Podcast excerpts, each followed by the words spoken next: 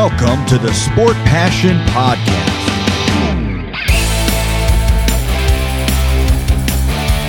And here is your host, Lars Marendorf.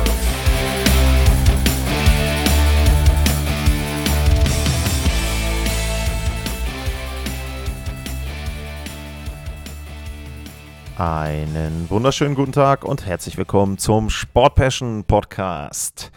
Die lang ersehnte Folge zum Viertel der N H L zur Quartermark zwanzig dreiundzwanzig und zwanzig vierundzwanzig ist die heutige Folge. Und diese Quartermark, die hatte die N H L erreicht am achtundzwanzigsten November mit dem Spiel der Panthers gegen die Maple Leafs. Das war Spiel Nummer dreihundertachtundzwanzig. Und um euch so ein bisschen abzuholen, bevor ich auf so ein paar Statistiken eingehe, die Division-Führenden zu dem Zeitpunkt, das waren Boston, vierzehn vier und drei der Rekord, die Rangers sechzehn vier und eins, die Avalanche mit fünfzehn sechs und null und die Vegas Golden Knights mit vierzehn fünf und vier. Und nur noch mal so ein bisschen zum Abholen, die Edmonton Oilers standen zu dem Zeitpunkt mit acht zwölf und eins auf dem vorletzten Platz in der Pacific Division und Ottawa mit acht neun und null auf dem letzten in der Atlantic. Das mal so, um ein bisschen reinzukommen. Ja, und was gab es an Besonderheiten zu vermerken im ersten Viertel dreiundzwanzig vierundzwanzig? Jetzt habe ich schon fast wieder die Saison verwechselt. Das Scoring, das ist die auf der dritthöchsten Rate in den letzten siebenundzwanzig Jahren. Warum auch immer man die siebenundzwanzig ausgewählt hat, wenn ich jetzt so grob zurückrechne, wahrscheinlich, weil die Saison fünfundneunzig sechsundneunzig eine der höchsten war, okay. Ist aber auch egal, sechs Komma drei Tore pro Partie fallen zu dem Zeitpunkt, bis zu dem Zeitpunkt in der N H L. Das ist genauso viel wie in der Vorsaison und zweitausendfünf, zweitausendsechs, also die erste Saison mit Salary Cap und nach dem Lockout. Ja, vierundvierzig Prozent der Spiele waren Comeback-Siege. Das ist zum vierten Mal in sechs Jahren, in den vergangenen sechs Jahren. Nur zwanzig einundzwanzig und einundzwanzig zweiundzwanzig war das nicht so. Das waren die beiden Corona-Jahre, vielleicht auch ein bisschen gewisser Zusammenhang. Und die Führungswechsel, die sind auf der zweithöchsten Rate seit den späten achtzigern. Auch da sieht man eben, also Spiele werden noch gewonnen, obwohl Teams im Rückstand sind, und es sind auch abwechslungsreiche Spiele und das geht hoffentlich auch so weiter. Das können wir ja auch schon sagen, wir haben jetzt den Monat danach auch noch gesehen, dann ging es auch so weiter. Also das finde ich sehr, sehr positiv, dass in der N H L eben auch unterhaltsames Eishockey geboten wird. Einmal was Offensive betrifft, aber auch was Führungswechsel betrifft. Es ist nicht so wie früher. Ich hoffe, viele von euch können sich da gar nicht mehr so richtig dran erinnern. Es gab wirklich Jahre, ja quasi dann Jahrzehnte, ich sage jetzt mal so grob von fünfundneunzig, sechsundneunzig an bis dann zweitausendvier, wo im Grunde die Führung eigentlich gleichbedeutend mit dem Sieg war, weil es so wenig Führungswechsel gab. Also da sehr, sehr positive Entwicklung der N H L. Das Scoring Race, das ist insoweit interessant, dass in den Top vierzig des Scoring Races, also die Top vierzig Goalscorer, dass es da so ist, dass dort nur, und das ist ja dann schon eine Besonderheit, drei Spieler dabei sind, die die Rocket Richard Trophy gewonnen haben. Ich weiß gar nicht genau, wer es war, aber jetzt so geführt würde ich sagen, das waren zu dem Zeitpunkt Matthews, Pastrnak und Rantanen hat die Goalscoring nicht gewonnen. Ja, ist eine gute Frage. Müsst ihr mal nachgucken. Aber auf jeden Fall nur drei der vierzig Top-Goalscorer. Auch das ist ja eine gute Entwicklung insoweit, dass man sagen muss, es ist nicht langweilig. Jetzt kann man natürlich auch auf der anderen Seite sagen, naja, es wäre schon schön, wenn man so eine gewisse Kontinuität hat, wenn da Spieler sind, die die Fans kennen, vor allem die die Casual-Fans kennen. Also jemand, der sich nicht so mit der N H L beschäftigt, der kennt die Namen Crosby, der kennt Ovechkin, der kennt dann vielleicht auch jetzt Austin Matthews. Und da ist es natürlich gut, wenn dann diese Namen auch des Öfteren auftauchen. Naja, kann man so oder so sehen. Dann ist es so, zum zweiten Mal in der Ligageschichte war ein Verteidiger derjenige, der zuerst dreißig Punkte erreicht hat. Das gelang einem gewissen Bobby Orr, vierundsiebzig fünfundsiebzig, und in diesem Jahr Captain der Vancouver Canucks, Quinn Hughes. Also das eine ziemliche Besonderheit. Und dazu kommt noch, dass Kale McCarr auch vorne mit dabei ist beim Scoring. Die beiden haben beide innerhalb von zwanzig Spielen die dreißig-Punkte-Marke geknackt. Und Makar war sogar derjenige, der die N H L mit sechsundzwanzig Vorlagen anführte zu dem Zeitpunkt. Und beide Spieler sind auf Kurs hundertzwanzig oder mehr Punkte. Und dazu muss man ja sagen, die Saison, die im letzten Jahr Erik Karlsson hatte, das war schon eine Besonderheit. Das war die erste hundert-Punkte-Saison seit, boah, schlag mich tot, auch Mitte der neunziger, Anfang der neunziger, glaube ich. Und dementsprechend, wenn jetzt sogar zwei Spieler das schaffen sollten, das wäre eine super Besonderheit. Und um das nur einzuordnen, die letzte Spielzeit, in der das zwei Verteidigern gelungen ist, dass sie im Top fünf im Scoring sind, das war dreiundsiebzig vierundsiebzig. Da war Bobby Orr garantiert auch mit dabei. Also äh, schon eine ziemliche Besonderheit. Dann haben wir Nikita Kucherov als Führenden gehabt, was das Scoring betraf. Der hatte sechsunddreißig Punkte und... Ja, sechsunddreißig Punkte, das waren die zweitmeisten in den letzten zwanzig Jahren. Nur Leon Dreiseitel, der hatte einundzwanzig, zweiundzwanzig, vierzig Punkte, also genau zwei im Schnitt oder beziehungsweise zwanzig Tore, zwanzig Vorlagen nach dem ersten Viertel der Saison. Es war nicht zwei im Schnitt, sondern im Prinzip dann gleiche Verteilung, was Assists und Tore betrifft. Fünf Teams sind auf Kurs gewesen zu dem Zeitpunkt, sich um zwanzig oder mehr Punkte zu verbessern. Dann könnt ihr mal kurz nachdenken, welche fünf Teams das sind. Ich mache mal ein paar andere Punkte und dann kommen wir zu den fünf Teams zurück. Machen wir eine kleine Trivia-Question hier mit rein. Also fünf Teams waren Ende November, am neunundzwanzigsten November, auf Kurs, zwanzig oder mehr Punkte in der gesamten Saison zu bekommen als im Vorjahr. Ich glaube... Zwei davon kann man sich denken und eins ist ziemlich überraschend, finde ich. Aber versucht selber mal, die fünf Teams rauszufinden. Die N H L hat vor fünfundneunzig Komma vier Prozent Kapazität gespielt. Das heißt also, die Stadien waren mit fünfundneunzig Komma vier Prozent ausgelastet. Das ist die höchste Rate in den letzten zehn Jahren. Okay, die Viewerships, also die Zuschauerzahlen sind... nach oben gegangen, auf jeden Fall in den U S A, da steht zum Beispiel dreißig Prozent zum Vergleich im Vorjahr auf E S P N und T N T und in Kanada, Hockey Night in Kanada, da waren es immerhin noch sechs Prozent. Was ich nicht so ganz verstehe ist, ähm, da steht immer, so far this season sechsundzwanzig Millionen zweihundertsiebenundachtzigtausend haben eingeschaltet, um N H L-Spiele zu schauen. Das kann ich mir so nicht vorstellen, weil das ist für mich ein bisschen wenig, dass das so gewesen sein soll. Ich, im Durchschnitt kann ich mir das auch nicht vorstellen. Also ich kann diese Zahl nicht ganz einordnen, muss ich mal versuchen rauszufinden, was das Ganze bedeutet. Wir haben mit Connor Bedard natürlich einen super Rookie, der die meisten Tore hatte, zehn und die meisten Punkte bis zu dem Zeitpunkt. Logan Cooley und Pavel Mintyukov, die sind auch beide Top-zehn-Picks gewesen, zwanzig zweiundzwanzig.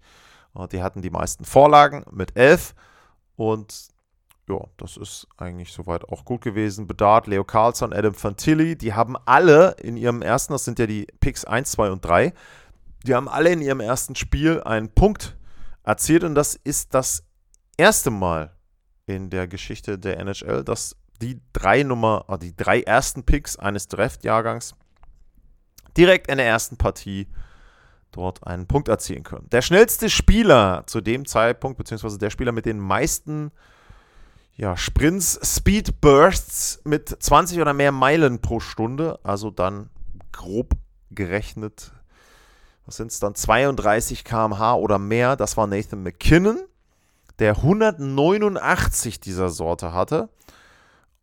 Wenn man die Zahl hört, dann denkt man erstmal, ja gut, ist ganz nett, hundertneunundachtzig. Auf Platz zwei war Braden Point mit hundertvierunddreißig. Also McKinnon ist schon jemand, der sehr auf den Nachbrenner zündet und dann eben auch entsprechend schnell ist. Und er hatte auch zu dem Zeitpunkt die zweithöchste Geschwindigkeit, dreiundzwanzig Komma siebenundachtzig Meilen pro Stunde. Rasmus Kupari, der war mit fast vierundzwanzig, dreiundzwanzig Komma fünfundneunzig der schnellste.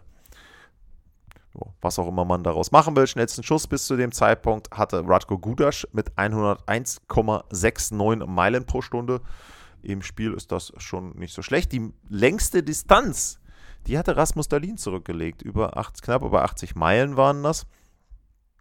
Und äh, Nathan McKinnon nicht nur Speedburst, sondern auch viel Skating. Der hatte als Forward die meisten, also fünfundsiebzig Komma fünf drei Meilen pro Stunde. Was gab es sonst noch zu sagen? Ja, es gab das Heritage Classic oh, zwischen den Oilers und den Flames. Hatte ein gutes Resultat für die Oilers, aber nicht langfristig. Es gab die Global Series, habe ich ausführlich darüber berichtet. Also wer da nochmal was hören will, da gibt es einige Folgen zu. Es gab achtundzwanzig Hattricks im ersten Viertel der N H L-Saison. Das sind die meisten in den vergangenen dreißig Jahren. dreiundneunzig, vierundneunzig gab es zweiunddreißig zu diesem Zeitpunkt. Also auch das erstmal sehr positiv, was die Offensive betrifft, und weil dafür auch immer gegen Hockey oder für Hockey Fights Cancer für den Fund gespendet wird, sind da schon hundertvierzigtausend Dollar reingegangen. Also auch nicht schlecht. Ja, was zum Thema Diversity und Cultural Celebration, also was macht die N H L auch sozial, was macht die N H L, um auch verschiedene Kulturen zu feiern, zu fördern und auch auf sie aufmerksam, aufmerksam zu machen. Zu diesem Zeitpunkt gab es neunundsiebzig Cultural Celebration and Theme Nights. Tja, gut, das Thema Regenbogentape haben wir behandelt. Ähm, würde ich sagen, lassen wir es dabei. Die N H L versucht in gewissen Bereichen dort eine Vielfalt reinzubekommen. Habe ich schon drüber geredet. Es geht noch mehr, deutlich mehr. Und äh, ja, aber das ist zumindest schon mal eine Basis. William Nylander und Artemi Panarin, die haben Rekorde aufgestellt. Und zwar was Punkte vom Start einer Saison anbetrifft. Die hatten nämlich einmal fünfzehn Spiele, wo sie jeweils einen Punkt gemacht haben. Das war Artemi Panarin für die Rangers.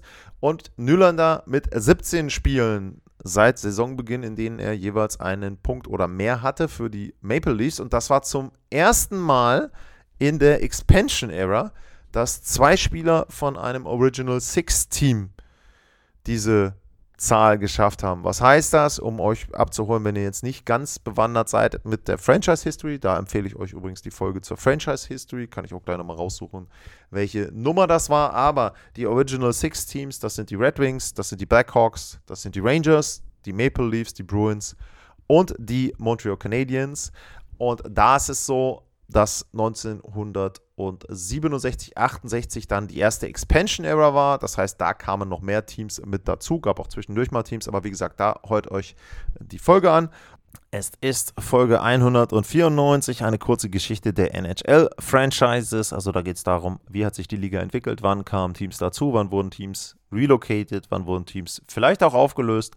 Und da hört ihr mal rein, da gibt es dann eben auch was zum Thema Original Six. Und wie gesagt, Nylander und Panarin waren sehr gut unterwegs zu Saisonbeginn und haben da eben jeweils Vereinsrekorde aufgestellt und dann auch einen N H L-Rekord, weil es diesen Fall, dass zwei Spieler von Original Six Franchises so lange eine Point-Streak hatten zu Saisonbeginn, noch nicht gaben, gab. Äh, dann die Kings, die hatten zu dem Zeitpunkt einen perfekten Rekord auswärts mit neun null und null, und die Besonderheit war noch, dass zum einen die Golden Knights einen Rekord aufgestellt haben, Longest Season Opening Winning Streak by a reigning Stanley Cup Champion, heißt, als Titelverteidiger haben sie die längste Point Streak bzw. Siegesserie zu Saisonbeginn gehabt, wobei diese Siegesserie für mich schon wieder ein kleiner schlechter Scherz ist, denn da steht elf null und eins.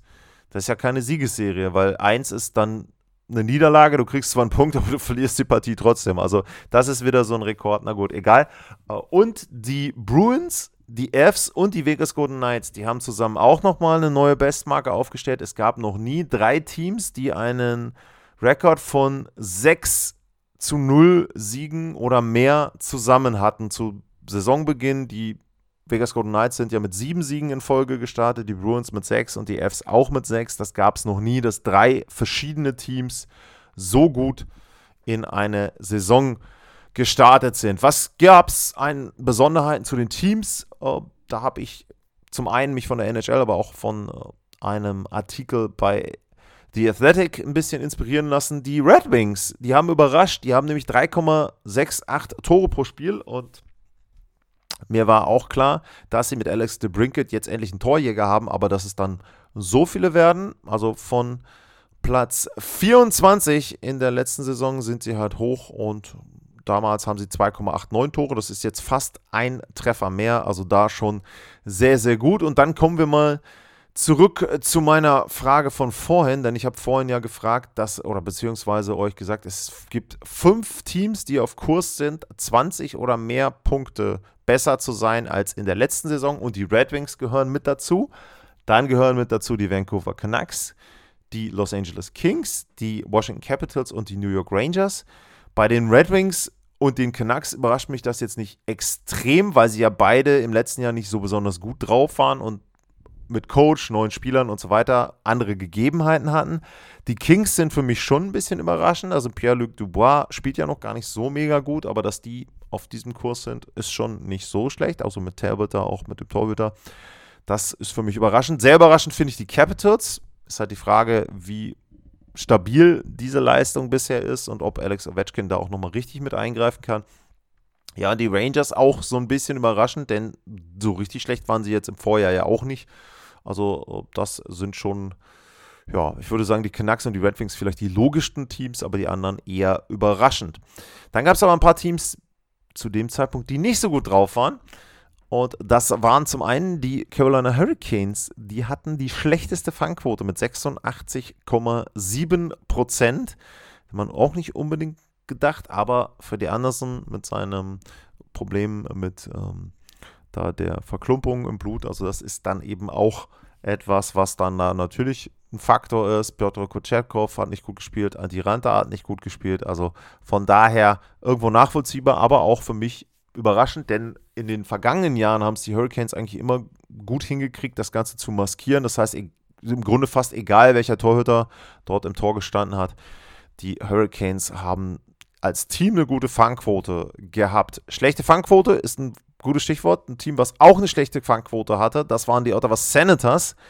Die haben gehofft, dass sie eben zum Beispiel mit dem Ersatz dann für Talbot, mit Jonas Korpisalo, jemanden gefunden haben, der das Problem vielleicht lösen kann. Auch Anton Forsberg ist da mit dabei, aber auch die haben eine Fangquote gehabt zu dem Zeitpunkt von achtundachtzig Komma sechs Prozent. Und ich habe es erwähnt, sie waren eben dann auch Letzter in ihrer Division, beziehungsweise ich will mal einmal rüber gucken, sie waren auch zu dem Zeitpunkt, nee, letzter, doch in der Conference, Conference waren sie nicht letzter, doch, waren sie auch letzter. Schlechter sogar als die Columbus Blue Jackets zu dem Zeitpunkt. Also da auch sehr überraschend. Die New York Islanders, die hatten eine interessante Statistik. Die Islanders haben in zweiundachtzig Prozent der Spiele, die sie absolviert haben, geführt. Das waren als Zahl achtzehn Stück. Und sie hatten zu dem Zeitpunkt absolviert zweiundzwanzig, also schon sehr beeindruckend, die Führung in achtzehn von zweiundzwanzig Spielen. Aber der Rekord, der lag nur bei neun, sieben und sechs. Also das heißt, sie können Führungen nicht behalten. Sie haben vor allem auch im letzten Drittel Führungen vergeben, weder ein- oder zwei Tore Führung. Also es war immer so, dass sie da sehr große Probleme hatten, die New York Islanders. Und ähm, ja, ist an sich erstmal eine gute Statistik, viel zu führen, aber da musst du die Spiele auch mit nach Hause bringen. Ich habe über Fangquoten gesprochen. Es gibt einen Spieler und ein Team, die hatten auch in der Western Conference eine schlechte Fangquote. Das eine ist, glaube ich, nachvollziehbar, hatte ich eben schon kurz angedeutet. Die Edmonton Oilers natürlich mit einem schlechten Start. siebenundachtzig Komma vier Prozent war die Team Save Percentage. Äh, ja, wir brauchen nicht groß äh, drüber reden. Ähm, Campbell und Skinner zu dem Zeitpunkt nicht gut drauf. Das hat den alten Coach den Job gekostet. Unter Chris Knobloch ist es jetzt besser geworden und ja, insgesamt dann auch bei den Torhüterleistungen. Jemand, der als einer der besseren Torhüter gegalten hat oder auch weiterhin noch gilt vor der Saison, das ist Jussi Saros, aber der hatte auch keinen guten Saisonstart. Auch dessen Fangquote lag unter neunzig Prozent, aber wie ihr dann ja auch so ein bisschen mitbekommen habt und ich dann auch, weil ich mich sehr intensiv auch auf dieses eine Spiel der Predators vorbereitet habe, die sind besser geworden, Saros ist besser geworden, aber zu dem Zeitpunkt war er eben noch nicht gut drauf. Ein Team, was sich verbessert hat im Powerplay, das waren die Arizona Coyotes und die sind auf Nummer sechs gelandet. Können wir jetzt sagen, na gut, wo waren sie denn vorher? Im letzten Jahr waren sie auf vierundzwanzig, hoch von achtzehn Komma neun auf fünfundzwanzig Prozent. Das ist schon sehr, sehr gut, würde ich sagen. Es ist ein richtig guter Zuwachs und Clayton Keller war zum Beispiel einer, der da sehr, sehr gut mitgearbeitet hat. Gefällt mir gut, weil ich ihn in meinem Fantasy-Team mit drin habe, zumindest in einem der Fantasy-Teams. Da hat er mir schon ein paar Punkte dort auch dann ja, beigesteuert. Auf der Gegenseite stehen die Calgary Flames, die ja mit Huberdeau immer noch einen richtig großen Problemfall haben. elf Prozent Powerplay, neunundzwanzig von zweiunddreißig Teams. Das war das Powerplay der Calgary Flames zu dem Zeitpunkt.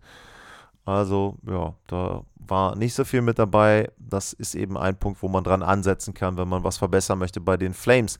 Verbessern in Unterzahl könnten sich, beziehungsweise mussten sich die Minnesota Wild. Das hat aber nicht unter Dean Evason stattgefunden. Da haben sie dreiundzwanzig Powerplay-Tore zugelassen. Das hat unter anderem dann den Coach den Job gesch- gekostet. Ja, also da muss man dann eben sagen, leider ist es so, dass dort die Wild nicht in der Lage waren, das Powerplay ja umzusetzen. Und da war es auch so, ich hatte Marco Rossi gefragt in Stockholm, ob er das denn irgendwie festmachen kann. Nee, er hat da eher gesagt, naja, wir machen halt die Tore nicht. Für mich war es halt einfach auch so, dass das Powerplay schlecht war. Also es gibt ja immer ein bisschen so einen Unterschied für mich, dass du keinen Pucklack hast, dass du dann Expected Goals sind gut, sind normal, du triffst halt, was weiß ich, Pfosten, du läufst immer einen heißen Goalie oder wie auch immer. Das war bei Minnesota zu dem Zeitpunkt nicht der Fall. Deswegen war das für mich eher schlecht organisiert und schlecht strukturiert, das Powerplay, als dass das irgendwas mit Pucklack oder sowas zu tun hatte. Auf der anderen Seite im Penalty Killing, da war die Colorado Avalanche zu dem Zeitpunkt siebenundachtzig Komma zwei Prozent, ist insoweit was Besonderes, weil Colorado in den Vorjahren, auch im Stanley Cup Jahren, nicht unbedingt zu den besseren Penalty Kill Teams gehörte. Sie haben natürlich immer den Vorteil, dass sie relativ viele Strafzeiten vermeiden, beziehungsweise dass sie weniger Strafzeiten kassieren als der Gegner, was dann natürlich immer gut ist. Aber das ist tatsächlich eine Entwicklung, die man wirklich feststellen kann da. Da gehört zum Beispiel ein Joel Kiviranta dazu, Olofsson, Miles Wood, die sind schon Spieler, die da sehr helfen. Und Logan O'Connor, der ja drei Shorthander in drei Spielen hintereinander hatte, also jeweils eins dann pro Partie. Das war schon etwas, was da auch natürlich geholfen hat, wobei es ist eben nicht so, dass dann das Powerplay endet. Das macht übrigens die P. W H L, die Damen-Profiliga, die hat eine Regeländerung, meine ich zumindest, dass sie sagen, wenn du in Unterzahl ein Tor erzielst, ist das Powerplay für den Gegner vorbei. Finde ich persönlich sehr und extrem interessant als Variante. Und ja, muss man sich mal anschauen, wie sich das da entwickelt. Und dann noch am unteren Ende der Skala waren zu dem Zeitpunkt die San Jose Sharks, die hatten eins Komma fünfundsiebzig Tore pro Partie im Schnitt, also nicht bei fünf gegen fünf oder im Powerplay oder irgendwie was, nein, insgesamt eins Komma fünfundsiebzig und das war, nachdem sie direkt in der Partie vor der Viertelmarke der N H L sechs Tore gegen New Jersey gemacht haben. Also man kann sich schon vorstellen, wie schlecht die Offensive zu Saisonbeginn war bei den Sharks. Das hat sich ein bisschen gebessert, aber natürlich eben eines der schlechtesten Teams in der N H L und das war dann eben da auch ablesbar in der Statistik. Das war so ein kleiner Überflug durch Zahlen und Themen zur Viertelmarke der N H L und es geht dann direkt weiter in den nächsten Tagen mit der Bilanz für das Jahr zwanzig dreiundzwanzig. Da geht es dann unter anderem um die meisten Punkte, meisten Siege und so weiter. Das gibt es in den nächsten Folgen. Ich schau mal, was ich sonst noch so an Themen habe, aber ganz klar auch an euch die Bitte, wenn ihr Fragen habt, wenn ihr Themenwünsche und Ideen auch habt, keine Ahnung, was waren für dich bisher die größten Überraschungen, was waren die negativen Überraschungen, sowas plane ich schon, aber wenn ihr da konkrete Fragen habt zur Saison, zu eurem Team, zu Spielern, Vorschläge, was ich mir anschauen soll, auf was ich eingehen soll, sehr, sehr gerne. Info at sportpassion.de at Lars-Mar bei X, ehemals Twitter, also da, wenn ihr da Fragen und Themen, Anregungen, Kommentare habt, sehr, sehr, sehr gerne, da freue ich mich drüber, würde mich freuen, wenn ich da vielleicht auch wieder eine Folge zusammenstellen kann oder aber die Folgen damit auch ein bisschen garnieren kann. Ich mache das gerne, auch mal selber Folgen vorbereiten, mir selber was ausdenken, aber es ist natürlich für mich immer wichtig und macht viel mehr Spaß, wenn ich Dinge euch präsentieren kann und euch dann auch aufarbeiten kann, die euch direkt interessieren. Und es gibt keine schlechten Fragen. Da nochmal an auch Leute, die jetzt neu zuhören, die irgendwelche Ideen haben und sagen, ah Mensch, das will ich gar nicht fragen. Sowas zum Beispiel mit den Franchises. Ähm, warum heißen die Calgary Flames, Calgary Flames? Äh, wie oft möchte die N H L noch nach Atlanta? Gut, die Frage kann ich nicht beantworten, aber rund um die Franchises, wenn ihr da Fragen habt, auch sehr, sehr gerne. Wenn es nicht so ist, dass ich die während der Saison beantworte, dann versuche ich das auf meine Liste zu packen für die Off-Season. Da ist zum Beispiel das Rivalry-Thema immer noch mit drauf, also welche Rivalitäten gibt es, konkret zu Rivalitäten folgen und so weiter, das plane ich. Das sind Sachen, die auch dann immer ein bisschen mehr Aufwand, ein bisschen mehr Vorbereitung benötigen.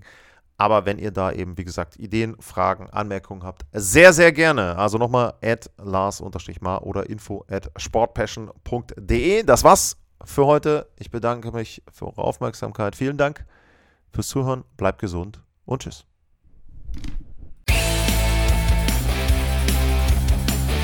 Sportliche Grüße. Das war's, euer Lars.